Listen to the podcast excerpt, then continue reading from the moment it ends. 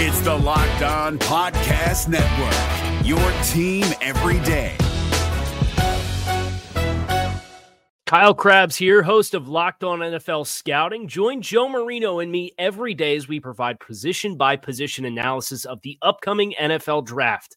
Check out the Locked On NFL Scouting podcast with the draft dudes on YouTube or wherever you listen to your favorite podcasts. Hello and welcome to another episode of Locked on Vikings. As always, I'm your host, your pal, and the kid you copied off in math class. My name is Luke Braun. You can find me on Twitter at Luke Braun NFL. The show is on Twitter at Locked On Vikings. You can always find this show on any podcast app you like, including the Himalaya podcasting app. They put together a whole bunch of cool features like curated playlists based on your interests. You can even make your own playlists and share them with your friends, and they're adding all kinds of new features. It's free, it's easy to use. Go check it out, and don't forget to subscribe to Locked On Vikings when you're there. And if you don't like podcast apps or you drive and you don't want to be looking at your phone trying to find your favorite shows, you can always just ask your smart device like Siri or Alexa play podcast Locked on Vikings, and it will take you right to the most recent episode. So today, we have a, a little bit of news to talk about, or to at least uh, finish talking about. Uh, so late in the night, as I was recording yesterday's show, uh, Kyle Rudolph signed an extension. Uh, they agreed to terms. They signed it officially on Tuesday morning, and now a lot more details are out, so we can talk about that. And I actually just want to talk about Kyle Rudolph all day. Uh, I, I, just want to talk about this is as good a time as any to talk about my evaluation of him, go really in deep uh, in terms of the ways that the Vikings used him in 2018 and the problems that I have with that and the things I hope get fixed. Uh, and and we'll just kind of talk about his outlook because he is basically locked into the team for the next two years, and then after 2021, things become or at 2021 and beyond, things get a little bit more year to year, but now he's going to be the tight end for the next couple years, which will give Irv Smith a nice, easy, cushy time to develop at whatever pace he develops. If he develops quickly, uh, he will get plenty of snaps in 12 personnel. If he does not, and and he takes more time, he needs to you know be kind of to cook slowly, like some people did, kind of like Trae Waynes, uh, then that's also okay. You still have Kyle Rudolph, and you can just run 11 personnel like everybody else. So before we get too into the nitty gritty of Kyle Rudolph and his performance and his skills that he has and he doesn't have, let's talk about his contract in a little bit more detail. So since uh, yesterday's show, since last time we talked, when it, the news was literally flooding out on Twitter, like as I was recording, so I had very very rudimentary information. Here is what uh, here's what I know. So the contract is an extension, four years, 36 million, average of 9 million a year over the next all the way through 2023 if the Vikings so choose.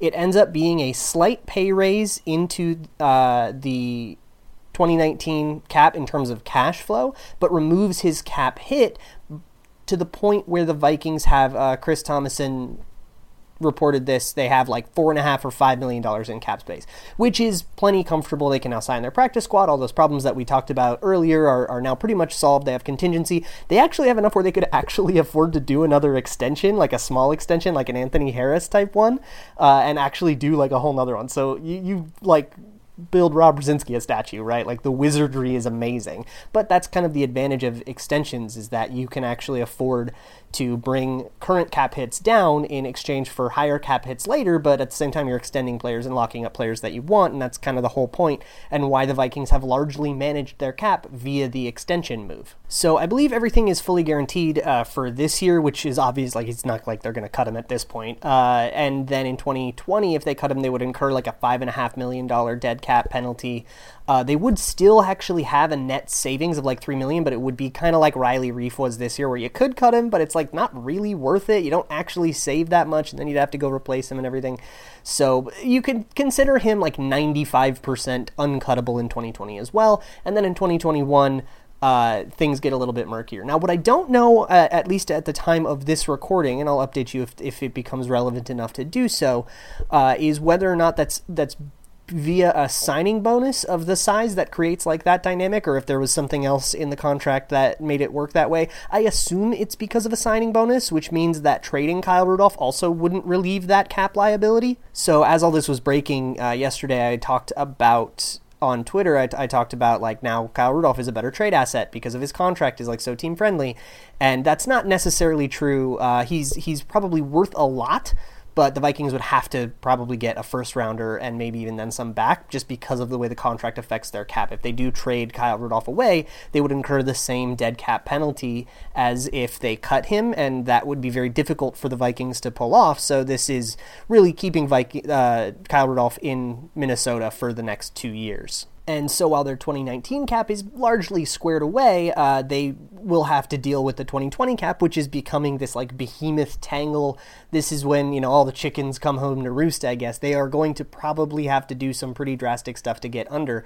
Uh, as it stands right now, after this extension, they are 12 million over the cap in 2020, uh, and that's before signing any draft classes or anything like that. And I believe that's also the projected cap. That's after the cap has increased for 2020. So it's it's going to be a dicey uh, s- slice of the off season when the Vikings have to deal with their 2020 cap. But for now, we don't need to worry about that. It'll be fun to cover at the time. But for now, they are good to head into minicamp and play on from there. And speaking of minicamp, before I head to the first ad break and we get into the really nitty gritty of Kyle Rudolph, I do want to mention one note and it's that Hercules Mata'afa seems to have jumped uh, a few of his colleagues. Uh, he did get some some reps with the ones in minicamp on Tuesday, and that's not all that abnormal. Sometimes reserves will will rotate in and out, especially because Linval Joseph is still recovering from surgery, so there's a little bit more room to kind of play around with stuff. But perhaps the more significant development, and this is what uh, Arif Hassan reported, who was there, uh, is that Hercules Mata'afa has gone from the third team to the second team, which is a pretty strong declaration by the team that hey, we like we like what this kid is putting out there, and so we'll see how far he grows over the course of camp. But if you know a, a guy who like Mata'afa who comes in with like you know a lot of potential, but is it going to work out because of this question mark and that question mark? It, the pattern kind of goes where when you hear a little bit of positive news, that in and of itself kind of insinuates that whatever question marks surrounded him, uh, the the answers to those questions are the positive ones. It usually means that there's some potential being realized, and with guys that are all potential, like that can kind of get out of hand quickly, and suddenly you have a really good player on their hands. Now, I'm not going to get too excited about Hercules Mata'afa before camp even starts. It would be very very premature, but I'm a little excited about Hercules Mata'afa before camp even starts, and I know that it's uh, that it's premature, and I don't really care. It's really cool, and it would be awesome to see him come in and actually be a contributing member of the team instead of somebody just trying to make the roster. So, with that out of the way, I'm going to step away to the first ad break of the show, and when I come back, we will talk a little bit more about Kyle Rudolph. I'll talk to y'all in a second. We're driven by the search for better, but when it comes to hiring, the best way to search for a candidate isn't to search at all. Don't search, match with Indeed. 93% of employers agree Indeed delivers the highest quality matches compared to other job sites, according to a recent Indeed survey. And listeners of this show will get a $75 sponsored job credit to get your jobs more visibility at Indeed.com slash podcast. Just go to Indeed.com slash podcast right now and support our show by saying you heard about Indeed on this podcast. Indeed.com slash podcast. Terms and conditions apply. Need to hire? You need Indeed. Okay, welcome back. So let's talk about Kyle Rudolph on the field. So he's locked in for the next two years. What does that mean? What does that give to the Vikings offense now for the next couple of years? So I, I wanted to kind of look in and I went into some of the more advanced Kyle Rudolph stats. I think Kyle Rudolph right now is defined more by his volume stats. And and I've talked a lot about volume stats on this show and why I don't think that they're a particularly useful tool and the primary reason for that is because they don't account for how many times that offense passed. You know, the Vikings passed like 600 times in 2018. And so it would make sense that Kyle Rudolph, whether or not he is good or bad, would have more yards. And so using those yards essentially just says, yeah, you were in a high passing offense because the run game was bad and was a total disaster. We talked about that last week. So take all that volume stat stuff, take the total touchdowns, the total yards, take all the career things. I mean, he's played in, in this on the same team for like eight or nine years. There's not many Vikings who can say that. So he's going to get all kinds of franchise total records. And that's great. And it's an accomplishment we can commend and everything, but it doesn't necessarily mean he was good. It doesn't mean he was bad either. But before we decide that, we should throw that out and look at some other stuff. And there's some efficiency stats that I think tell a really good story about what Kyle Rudolph offers and what he can't offer. So on third down, Kyle Rudolph was the most efficient option. His conversion rate, he converted 12 of 18 targets and not caught, converted. And I, I, think he caught 16 of them, and 12 of those 16 catches were, were first downs. Nobody on the team did better than that, and very few tight ends in the whole league did better than that. That is a very high efficient mark. So when it's third down and eight, Kyle Rudolph is the guy that's going to run a corner route and and get you the yards that you need. There was actually a play that I'll talk about soon that is exactly that. He ran a corner route against a linebacker. Totally, linebacker had absolutely no chance to cover him, and he caught the ball on the sideline. Textbook stuff. In terms of time to throw, Kyle Rudolph, of all the receivers that had like a reasonable amount of targets, was third slowest. So what does that mean? It means that when Kyle Rudolph is getting thrown at, it's happening later in the play. And there's a few reasons that that could happen. That it, it could be because he is slower to develop his routes. He doesn't quite get in and out of his breaks quite as quickly. And that's true.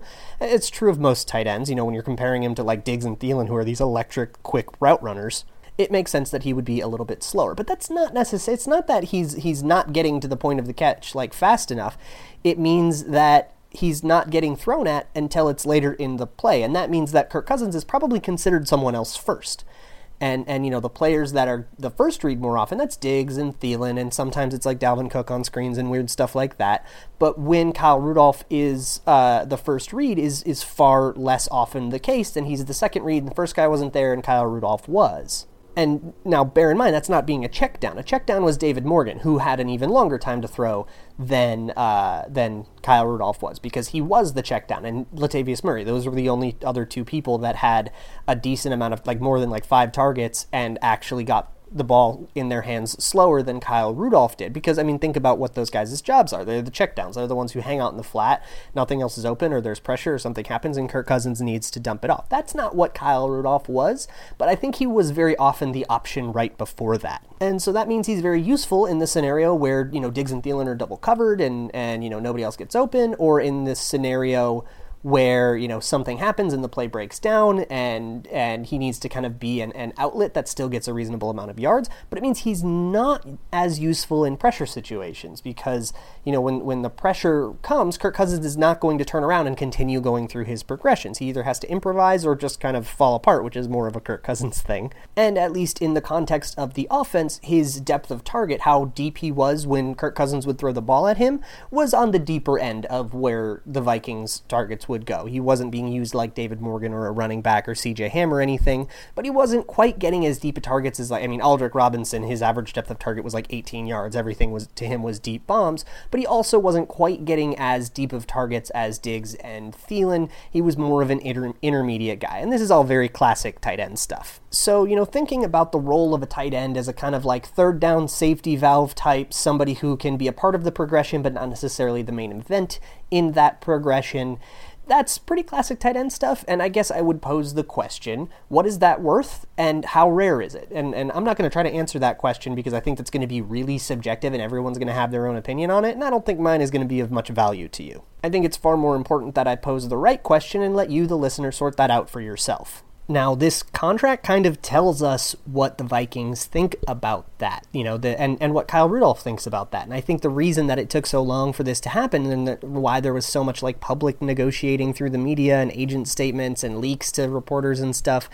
is that I think there was a lot of space between Kyle Rudolph's answer to that question and the Vikings' answer to that question, or maybe even that Kyle Rudolph just thinks that he is he is better at more things than that. But there are things that he can't really do very well. And we'll get into film on all this, but on on lower depth of target throws, on throws you know near the line of scrimmage where he's supposed to catch the ball, turn up field, and get more yards, he's not nearly as good at that as other players on the roster like Diggs and Thielen and Dalvin Cook. Uh, and maybe even Irv, Irv Smith now, who is a lot faster than Rudolph. But players are always going to overestimate themselves because that's the mindset you kind of have to have to make it in the NFL, and their agents aren't going to fight them on it because they're trying to get the best deal possible anyways. So it makes sense that Kyle Rudolph would kind of overestimate his own camp and try to keep his price high for as long as possible. But I do think, just looking at the structure of this contract, I mean, you have basically two years at a, a, pretty good level and then nothing for a while. But the thing is, if it were just a one or two year extension and then he could hit the market again, that's fine. But now Kyle Rudolph doesn't necessarily get to pick when he hits the market. He he will hit the market when the Vikings don't see value in him anymore, and that will likely be because of age. And, and that means that he won't command that much of a market. So he cost himself quite a bit, both in guarantees and in whatever his next contract would potentially be. Like, I, I think by the end of this, Kyle Rudolph monetarily will have taken a huge hit. And he himself even admits that. He's like, yeah, I probably didn't make as much money as I could have. I didn't care. I wanted to stay here with the, you know, with the team and in, and at my home and stuff like that.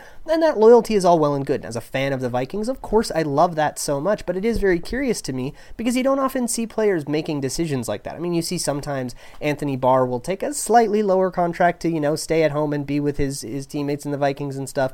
That happened, but this is a really big difference, I think, between what Kyle Rudolph could have gotten on the market and what Kyle Rudolph actually got from the Vikings. I thought there was a lot of distance between the two of those things, and that's why a deal didn't get done. And now that a deal is done, I still think there's a lot of distance between those two things. You know, I asked in yesterday's show which side capitulated. I, I think Kyle Rudolph's side absolutely capitulated. They gave in and they allowed uh, you know, Kyle Rudolph signed a very team friendly contract and one that is not nearly as player. I mean, he has to earn his keep basically every year of the rest of his contract, and that's not something that you would want for an eight, nine year veteran of the team. Not and something that he would w- be well within his rights to demand more for. So I, I find it very interesting that he did that, and, and it does show a very, very strong loyalty to Minnesota and the Vikings.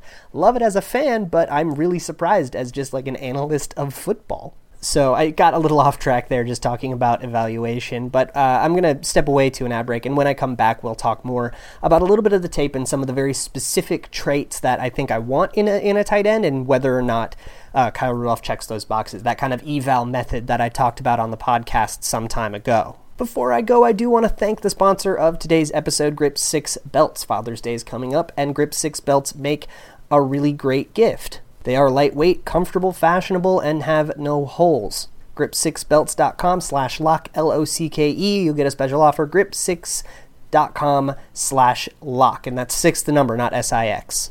Make sure you go check it out. If you're looking for the most comprehensive NFL draft coverage this offseason, look no further than the Locked On NFL Scouting Podcast. Join the draft dudes, Kyle Crabbs and Joe Marino, as they go position by position through the NFL free agent class and into the star studded crop of college stars who will be selected in the 2024 NFL Draft.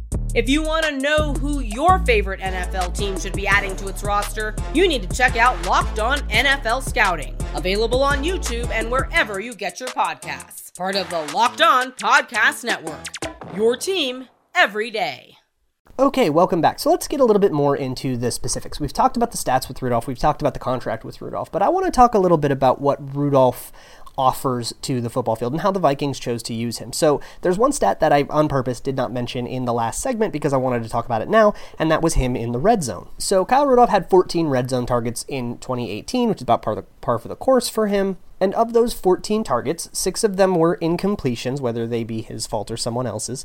Five were caught successfully, three turned into touchdowns, two of them were good enough gains to still be considered like good plays. It was a six yard gain on second and 10, and then I believe it was a third down conversion. And they happened like further back in the end zone, so there was like space for all that stuff to happen. And three of them were caught unsuccessfully. They were catches at the line of scrimmage that didn't end up gaining many yards at all. Now, I'll link it all in the show notes. I've also talked about the stats uh, that, that we covered in the previous segment. All of that is on my Twitter feed, and I will link those tweets in the show notes so that you can follow along with all this. But let's talk about the tale of the tape a little bit. There are a few plays that I want to highlight, and specifically play designs that happened over and over. There's a couple of themes that I really, really want to deep dive into that I think the Vikings were unwise to do, and both uh, Kevin Stefanski and John DeFilippo were guilty of this, which makes me kind of concerned that the Vikings aren't going to stop this, that they really do think that Kyle Rudolph is capable of things that Kyle Rudolph is just simply not good at. There's one more stat that I do kind of want to like toss in here, and it's uh, elusive rating or elusiveness. Pro Football Focus tracks whether or not you forced missed tackles. Kyle Rudolph was arguably the worst person on the team at this, the worst skill player on the team at this. Obviously, the running backs are going to be better at this. That's kind of their whole deal. Uh, but then you look at all the wide receivers, Thielen, Diggs, Treadwell, all of them were more efficient at breaking tackles than Kyle Rudolph. The only receiver on the team that had any significant action that wasn't was Aldrick Robinson, who is now no longer on the team. So you could make an argument that Kyle Rudolph is the worst tackle breaker on the team. And that's fine. That's not supposed to be his thing, right? He's supposed to go, you know, win deep and win win in the red zone and go, you know, win before the, the ball has arrived, not afterwards. But that's not how the Vikings decided to use him. Remember those three unsuccessful completions that I talked about uh, earlier? All three of them were the same, roughly the same play design. It was a rollout, uh, a bootleg rollout to one side with Kyle Rudolph leaking from the play side uh, inline position out into the flat. And that's a whole bunch of football jargon. And if I lost you, that's okay. Here's essentially how the play goes Kirk Cousins will start under center. He will fake a handoff, and then he will roll out to one side. Kyle Rudolph will start in the classic tight end right next to the tackle position uh, on that side, and he will just kind of work his way along the line of scrimmage, catch a pass, and hopefully turn up the corner and gain a bunch of yards. Meanwhile, there's usually a tight end on the other side. This is typically a 12 personnel or 13 personnel play. With the addition of Irv Smith, I would expect plays like this very often, and maybe even a wide receiver also running the way that everything is going from, you know, right to left or left to right, wherever the quarterback is running, and also kind of, you know, creating. Then you have everybody running the same direction, which causes the defense to have to run the same direction, and they essentially have to choose whether or not they're going to be deep or shallow, and usually it's designed to stress like one linebacker or one safety and make them choose between two players. That's usually how the play is designed, and it works very well. It's a staple for everything. If you play any Madden, you know what a rollout is. But here's the issue, and it's an issue both with the play design and with the quarterbacking, and a little bit with Kyle Rudolph's skill set. It's that if you watch Kirk Cousins on these plays, he is not reading the field. He is not looking deep at any point. And that's really unfortunate because on each of these three plays, there is somebody breaking open over the middle of the field deep. And this is something that is a very common theme for Kirk Cousins. And it's something that has bothered me about him all, all the way since, you know, he became even a, a whisper of a rumor as a possibility for the Vikings all the way through the 2018 season is that Kirk Cousins will take an easy completion instead of looking downfield. And that's not, that's not, you know, looking downfield and forcing a tight window throw and, you know, you know, not taking the risky thing. That's defensible, right? If you want to just take the easy the easy yards if it's enough. But for one, it's not enough yards, especially in these cases where Kyle Rudolph will catch the pass and fail to turn up field because a he's not faster than the slot corner or the safety that's covering him. He never has been. He ran a, a 4 8 40 that's fine for a tight end, but it's not going to outrun, you know, defensive backs. And that was, you know, nine years ago, so it's been a while. And two, he's the worst tackle breaker on on the team, like the, the worst tackle breaking skill player on the t- on the team. So he's going to get run down by a slot corner and tackled by that slot corner every single time.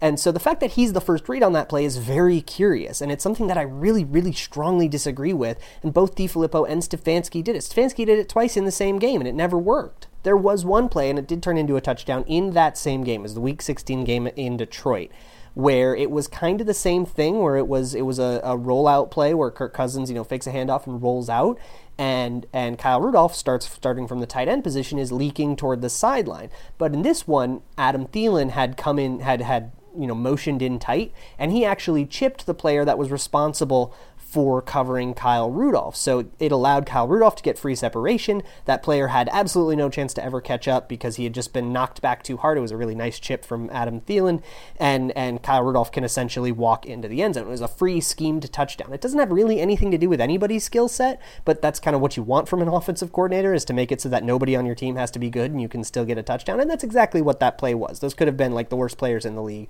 and and so long as they can play pitch and catch in the red zone without really any contest at all, and as long as you can get a decent chip on the guy, that would have been a touchdown. Great play design and credit to that, but doesn't really necessitate much of, of your tight end's skill set. And that's what you need to do for Kyle Rudolph because he doesn't have the skill set of a guy who can outrun a safety to the sideline. And he doesn't have the skill set of somebody like, say, Dalvin Cook or Mike Boone, who could, you know, make somebody maybe miss in space. The, Kyle Rudolph in space is not a weapon for you. And yet they insisted on using him this way.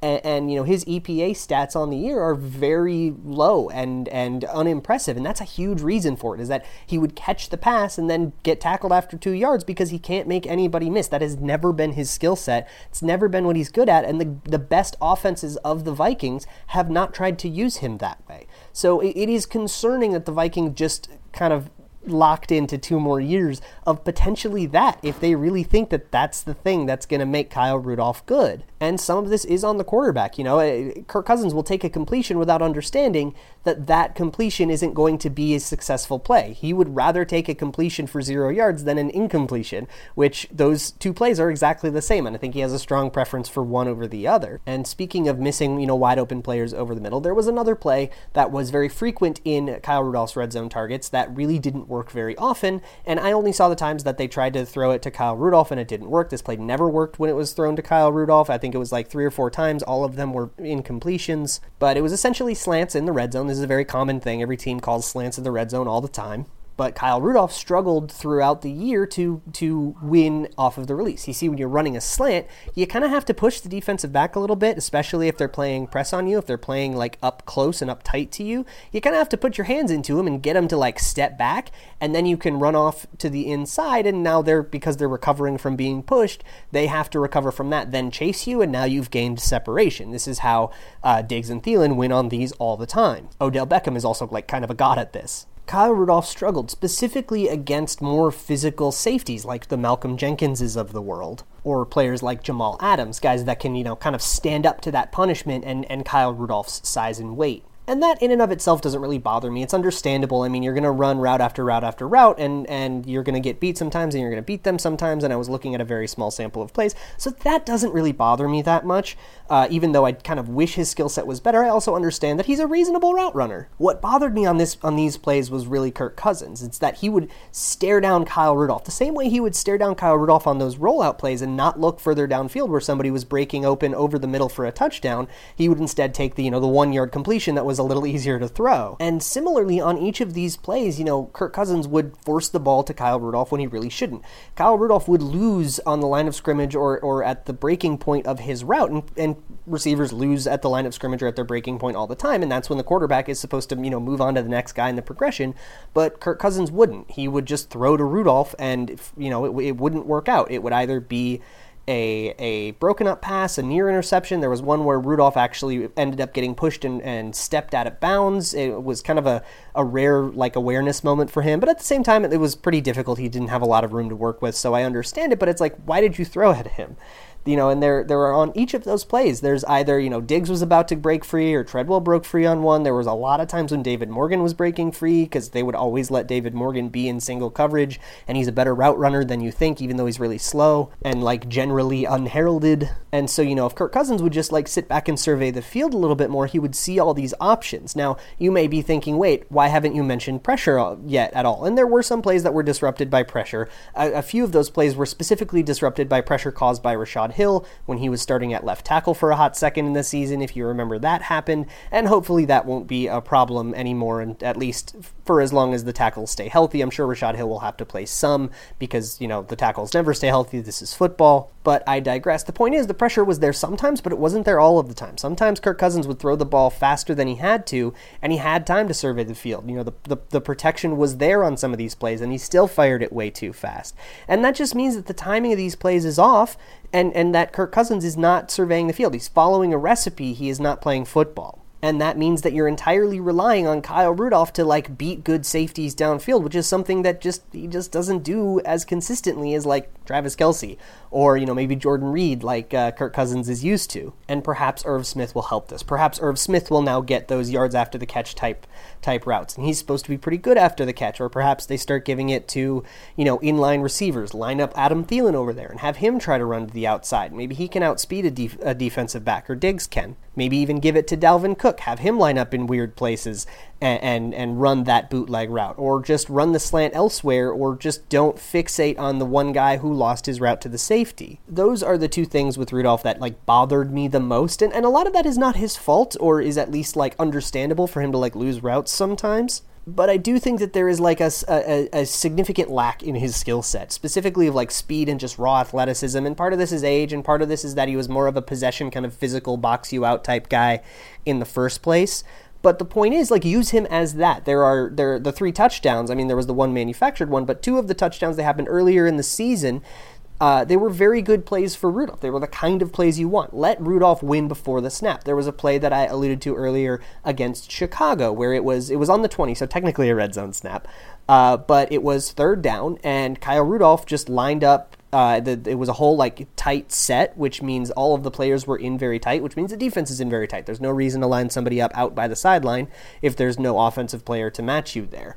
So that means that you can kind of make it and you can figure out if it's man coverage too by like motioning and moving around. You can figure out that Kyle Rudolph is one on one against a linebacker, move Kyle Rudolph outside, and now the linebacker is like playing outside coverage like he's a corner, and he's not used to that. And Kyle Rudolph can beat him on a corner route easily and and doesn't even really have to try that hard. Kyle Rudolph will win that matchup every single time. And that's exactly what they did on one of those plays. And they did that. They converted a third and ten, I think, on the 20 yard line, and it was a really big play in that game. So do more more of that. If you have Kyle Rudolph on your team for two years, you can make that awesome if you're just smarter about it. And you don't try to force him to be something that he has not been and never will be. He's not a running back, he's not an H back, he's a tight end, he's a downfield player that can, you know, maybe box out a safety or box out a linebacker and go catch a contested ball. He did that very well in 2018. And, I'm focusing on just the red zone snaps, which don't really give you that much of a chance to kind of like beat someone up the seam.